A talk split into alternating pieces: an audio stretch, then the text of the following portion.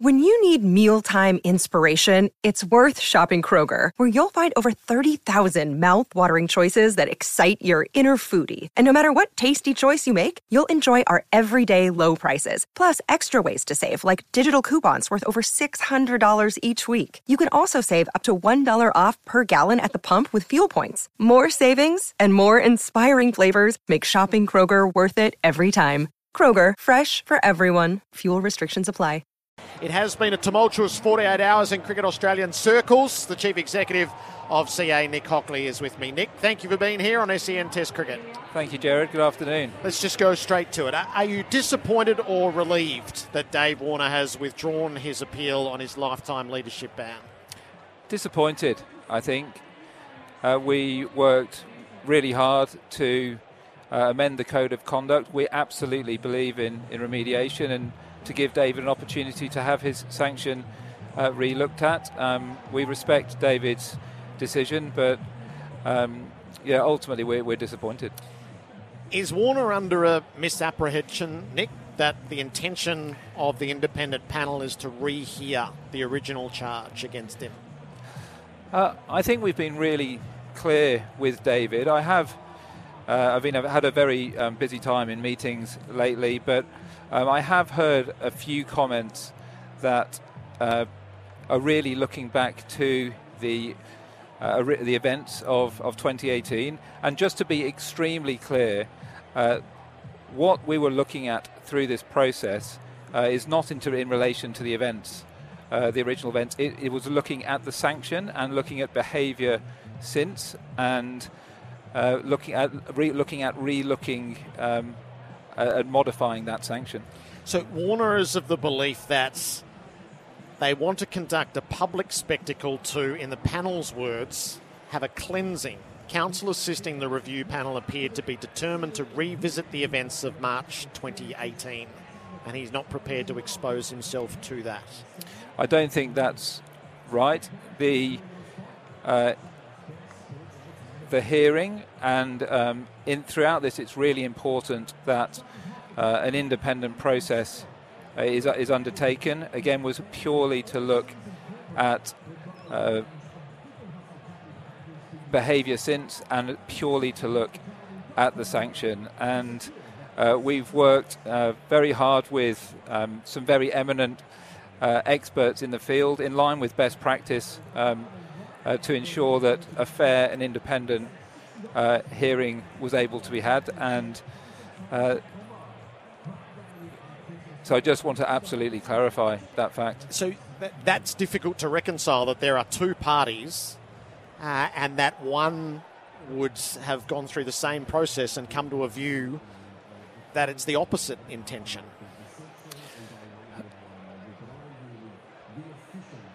I think it's um, the contention was whether uh, the hearing around the sanction was to be uh, private or public. Um, we uh, made an application, uh, as did David, to the independent panel for it to be in private. We, um, you know, don't think it's in anyone's interest to be for this to be uh, unduly public, but the, the panel, as is their their right, is uh, they felt it um, you know, appropriate for it to be transparent. And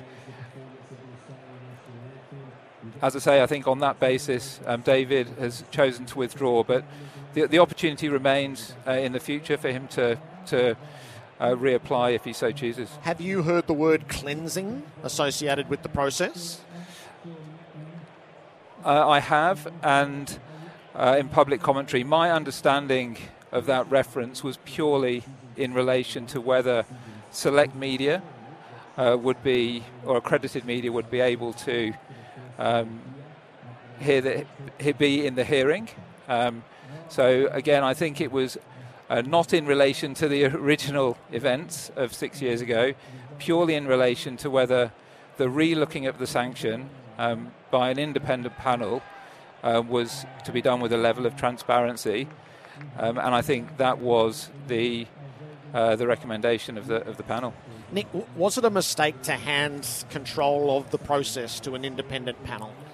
No, I don't think so. I think it's um, I think what's really important is procedural fairness, and actually there's some uh, some mandatory standards um, from Sport Integrity Australia that uh, there needs to be a level of, of independence. So uh, we were seeking to put in a, a, process that was absolutely that is absolutely in, in line with best practice. And I think you know if there was one deficiency in the code is that once a sanction was accepted previously, there was no op- opportunity for that to look at be look, re-looked at. So I think you know where we are today, we have an improved code of conduct, and as we believe in redemption.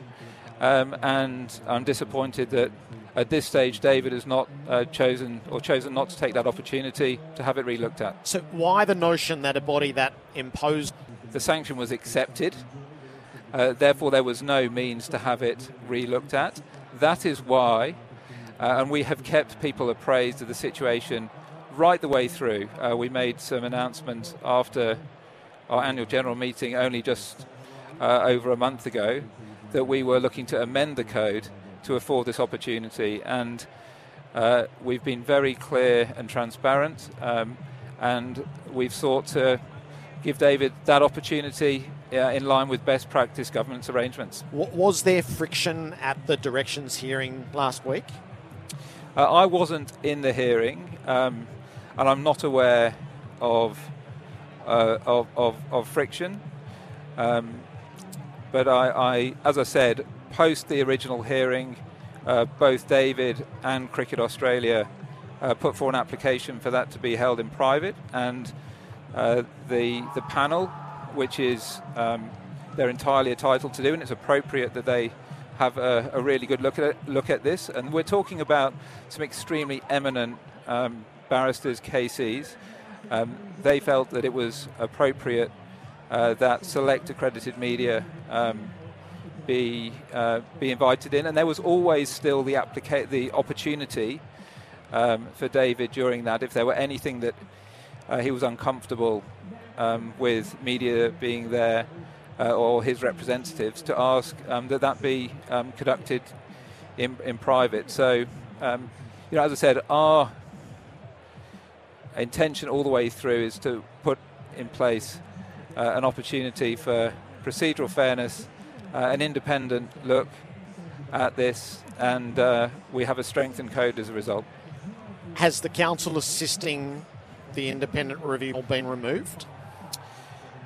Uh, well, I think the panel was stood up for that purpose, and I think the panel would be, uh, now that David has withdrawn from the process, um, uh, I think the, you know, the panel will presumably now not be um, uh, not not be stood up. Um, so uh, so not removed as a result of whatever had happened in the directions hearing. Uh, I, I think um, I, I, I, would need to check the details on yep. that. Dave Warner said he feared a public lynching. Is that a legitimate fear in your eyes? Uh, I don't think so. Uh, again, I think the purpose of the hearing was to talk about remediation, about remorse, about what David's learnt so far, and certainly my experience, and I've spoken publicly about this before. Uh, you know, he's had a an exemplary record since, and um, you know, I think we worked hard to provide David with an opportunity to to put forward how he's grown, uh, how he wants to contribute. So, as I said, I'm disappointed that at this stage he's not taken up, up that opportunity. Would Cricket Australia have made any submission to support Warner, believing that he had reformed in a manner that you would be satisfied that that, that ban be modified? I think in in that sense that's not necessarily um, our role, but I know that. Uh, David had a very um, a strong submission, had some some uh, some very relevant uh, references. We were certainly we um, stated our support for his submission. Um, so, but ultimately, it is uh, our responsibility is to put in in place an independent process in line with best practice, um, and to really afford David that opportunity that prior to the amendment of the code he would not have had. Are you aware of the old wounds that have been opened up over these this 48 hours? Uh, well, I think um, clearly, and this is why we also asked that the uh, hearing um, be uh, in, in, private and made an application is that we are, are conscious of everyone's welfare and well-being, and um, and of David's desire for that to be in, uh, not to be uh, to be um, to be brought up. So it is disappointing that uh, the night before a Test match, this has been made uh, very public, and um, you know ultimately the the intent all the way through was to um, to offer David a chance, um, given the remediation and being able to put in place a fair and objective and independent process.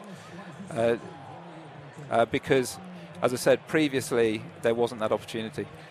So you will have seen James Erskine's comments. Did they all know? Did they all know in the Newlands dressing rooms? So I mean, I think um, they're they're un, uh, really un, unhelpful and and I think un, unfounded comments. I think as a, an investigation was was done at at the time. Um, you know, I think it's been said repeatedly. If there's new information uh, to be brought forward, then uh, as with any matter of integrity, there are those avenues to bring uh, to bring forward information uh, at, at, at any stage. Um, but I think it goes to the the point that you raised right at the outset, Jared. This was never and this was not about re looking at the events or the decision. Uh, this was about looking at uh, the sanction and whether the behaviour since um, and the remediation, the remorse, uh, was such that the, the ban could be modified. So I, th- I think I think to open up, I think to open up, uh, if anything has been opened up, then I think that's totally to, that's totally counter to the objective the objectives of the the process, um, and I think is precisely what um, David was hoping would not happen. Uh, you know, when he applied for it to be done in private. So the, the fresh public allegation yesterday was that post Hobart in 2016, the team embarked upon a regime of ball tampering which was sanctioned essentially by the governing body. Have you heard that before? I haven't heard that before, and again, I can't comment on, um, you know, kind of these unfounded uh, allegations. All I can say again is that an investigation was done at the time, a sanction was imposed, it was accepted, uh, and uh, what we've sought to do is to look at the behaviour since and whether that sanction should be modified. Could you see any benefit in a public hearing to re examine all that transpired to try to lay it to rest once and for all? I think. Um, I think. Uh, I think everyone wants to, to, move on. I think the. Um, I even. Uh, so I spoke briefly to the Players Association uh, to Todd earlier on, I understand that uh, he said that everybody wants to move on. Um, I know that's certainly the mood in the um, that is reflective. Everyone's totally focused here on this this, this test match. Um, we, as I said, we believe in remediation. I think that the way that the uh, the team have conducted themselves, the spirit in which they've played um, since those really unfortunate events has been exemplary. Um, so I, um, you know, again, I think everyone just wants to move forward. It seems to me, Nick, that you need to sit down with Dave Warner.